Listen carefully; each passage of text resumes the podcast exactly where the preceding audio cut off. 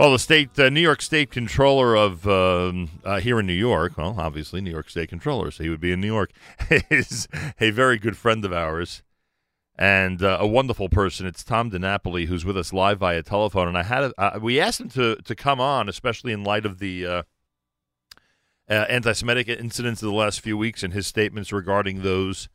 Uh, but then I was sent something that he, meaning the Honorable Thomas DiNapoli, is responsible for in terms of uh, having written and edited. And uh, I, I, think I'm going to start with that. It was sent to me in advance of this conversation. And uh, frankly, for those of us who are uh, fascinated by both Jewish and Italian history, it's really, really cool. Tom DiNapoli, the New York State Controller, a pleasure to welcome you back to JM in the AM. Nachum, it's been too long. I'm glad to be back on, and, and hopefully it'll go well, and you'll have me on sooner again. I think the last time, or one of the last couple of times we saw each other, was actually at the Hampton Synagogue, if I'm not mistaken. Yes, yes, exactly. Yes, exactly right. Yes, which, yes. Which Mark and I brings uh, quite a group together. Yeah to say the least. And of course, so we love your participation in the Celebrate Israel parade as well. Well, you you know what I'm talking about, uh, and and obviously the there are a couple of um, uh, news items that are what we would call the topics of the day, which we'll get right, to. But right. Uh, we were sent this amazing piece about Italian Jewish history. Yeah. Uh, or the I mean you, you will put it better than we can. And I was was this was this something recent that you edited or something from a while it, ago? It's a few years ago. It's actually when I was still in the state assembly. A, a dear friend of mine who unfortunately passed away uh, in uh, uh, last fall uh, in uh, September, Mario Mignone headed the Center for Italian Studies at SUNY Stony Brook, and he had many different kinds of programs. And he decided to have a, a program focused on uh, the Jewish experience on the Italian peninsula through through the centuries, because the Jewish community, going back to ancient Rome, have been a strong presence on the peninsula through all the the, the historical trends uh, since then and over the years. So he convened an academic um, seminar conference. Uh, he had me give some greetings, uh, and he had scholars present various papers on uh, the history of the Jews, treatment uh, in ancient times, what was experienced during the Holocaust, r- written by uh, Italian Jews who grew up there, some written by Jews that came from uh, Germany or Austria and found a safer harbor in Italy during uh, the experience of World War II and the Holocaust. The studies generally show of the countries, Italy not the best, but among among the the better right. in terms of protecting Jews and not uh, uh, not having them be sent off to the camps. I, I, think I think you couldn't have put that better the way you said it because obviously nobody was great when it came to that right, area, but right, but Italy was bad. And, and, you know we've broadcasted from Venice, and I, have been to Rome, and I've been fascinated by the history myself. And there was a uh, if if if if if for if nothing else, and I know that this, you know, whether it legitimizes um, uh, you know people's activities or not, I'm not getting into. I'm not here to judge others, but the the reality is, if you look at recent uh, Italian Jewish history, 20th century, obviously yep. obviously the Holocaust being unfortunately you know major part of that. Uh, yep. it, it, if not for the influence of other countries, you'd yep. have to conclude that Jews would have had a complete safe haven in Italy. Yeah, well, because the interesting thing you had, you had you know Mussolini aligned with Hitler, right. and yet, and yet it was the everyday Jews, the people in the in in the villages, even many of the church officials who ignored the racial laws that came in in 38. Yeah, part of it is you know the Italians are not necessarily so good on laws to begin with, right? you know, especially if they're ones that they don't uh, comport comport with how they view the world. So they had neighbors who were Jewish for you know for generations. They were to them they were Italians. So uh, and even in terms of law enforcement, they, it just wasn't their thing. The problem was when Mussolini was uh, was pushed out and the Germans came in and propped them up again, as you recall, right. and, and that's really when the Germans were occupying. It was no longer the Italian army; it was the German army, and that's where uh, we have the terrible situations of Jews being killed in Italy or Jews being sent to camp. So again, better than some other countries, but not perfect. We even had a celebration in, in, in Great Neck. Tony D'Urso, who's our local assemblyman now, he has the seat I used to have.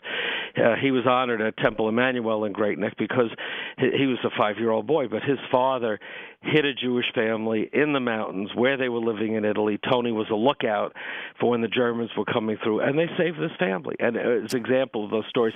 But what I tried to do, Nachum, on uh, with the book, so I was tasked with. Uh, organizing the essays, doing some editing, or you know, putting them in, in an order that made sense.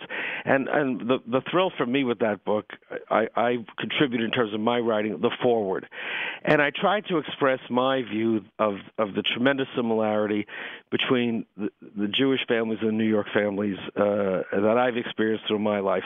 And one of the phrases I've used, somebody re- referred to it, I saw on a blog recently. You, you, you put an Italian grandmother next to a Jewish grandmother, mm-hmm. and and if you if you if if you hide the the star or the cross, you can't tell the difference between the two of them right. because they are loving people. They care about their children and their grandchildren, big-hearted, uh, and we get so much from our mothers and our grandmothers in terms of how we treat people and interact. And I think the fact that the Italians and the Jews came to New York at pretty much the same time, suffered some some of the same hardships, pushed into the same neighborhoods, right? The Lower East sure, Side, you know, the, sure. the push carts. Who were they? They were the Jews and the Italians, right. and and faced a lot of challenges. I, I think there's no surprise there's a tremendous affinity between the communities that continues to this day in New York. Even uh, p- young people wouldn't even believe that you know the the massive Jewish communities of Brooklyn right now. You know, 50 years ago were a big mix of Jewish and Italian. I mean, that yeah, was essentially yeah. what was going on. But when, when my my uh, father's side settled in uh, in East New York, Brownsville, and uh, my grandmother would tell me her best her best friends were, were were Jewish. I mean, that's that's what it was. It was Jewish Italian, and and they got along, Mm-hmm. and, and and they learned how to respect each other and like each other.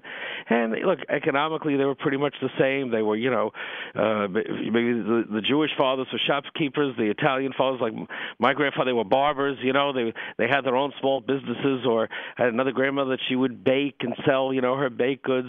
You know, very uh, basic level entrepreneurship that centered around the neighborhood and centered around relationships.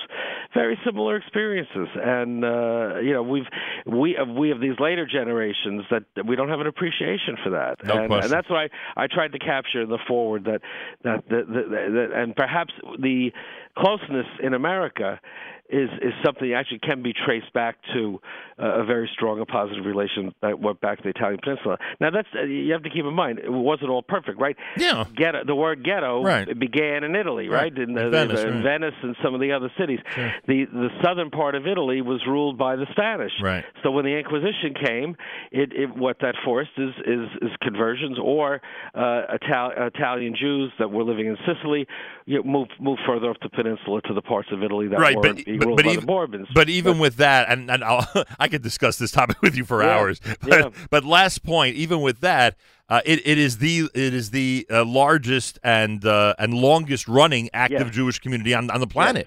I mean, Yes, we're, we're, we're talking about a Jewish community that's you know uh, essentially over two thousand. I think we could say even closer to twenty five hundred years old at this Yes. point. Yes, So- and there's even we did a, there was a paper on a uh, a little village in Sicily, and and it was an area where the Jews were were moved out because of the Inquisition.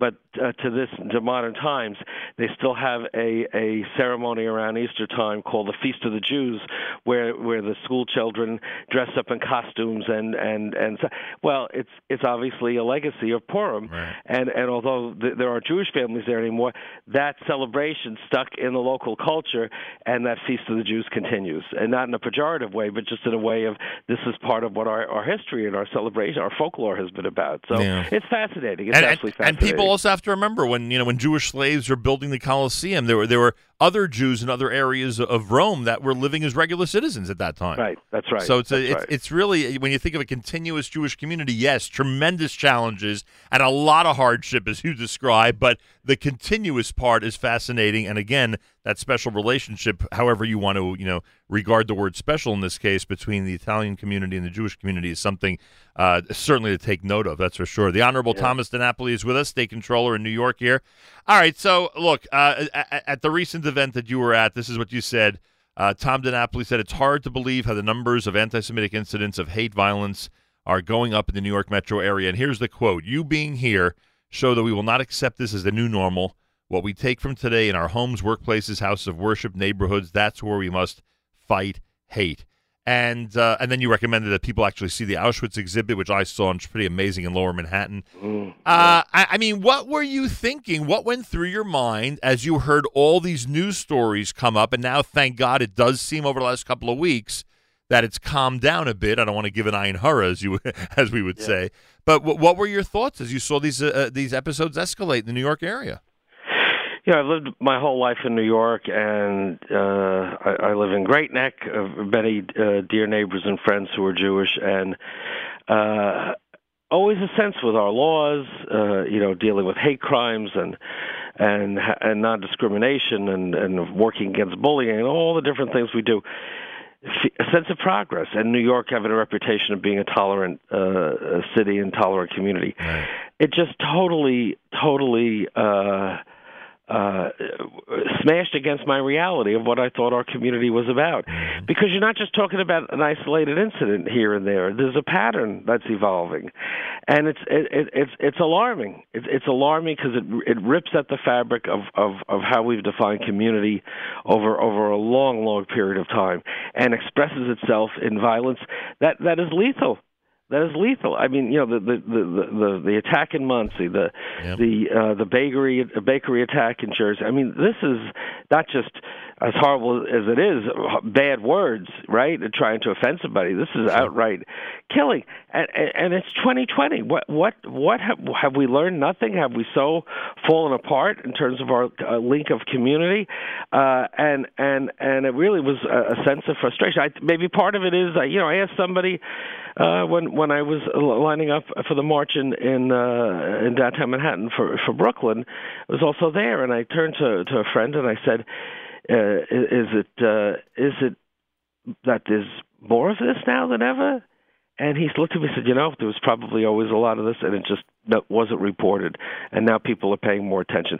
I don't, you know, maybe the truth is somewhere in between, but but we have to recognize that that that uh, uh, it's it, it, it's a real challenge, and we have to recognize too it, it cannot just be on the criminal justice side. As important as that is, we have to hold people accountable, but there's something poisoning the minds of our citizens, and we got to start with the young people.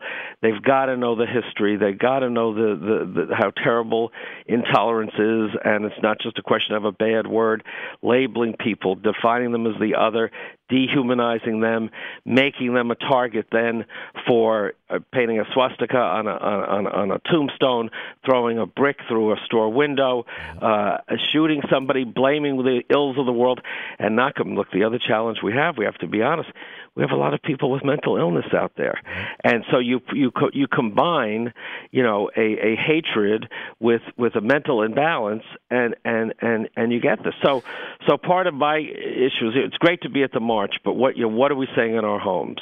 What are we saying to the children?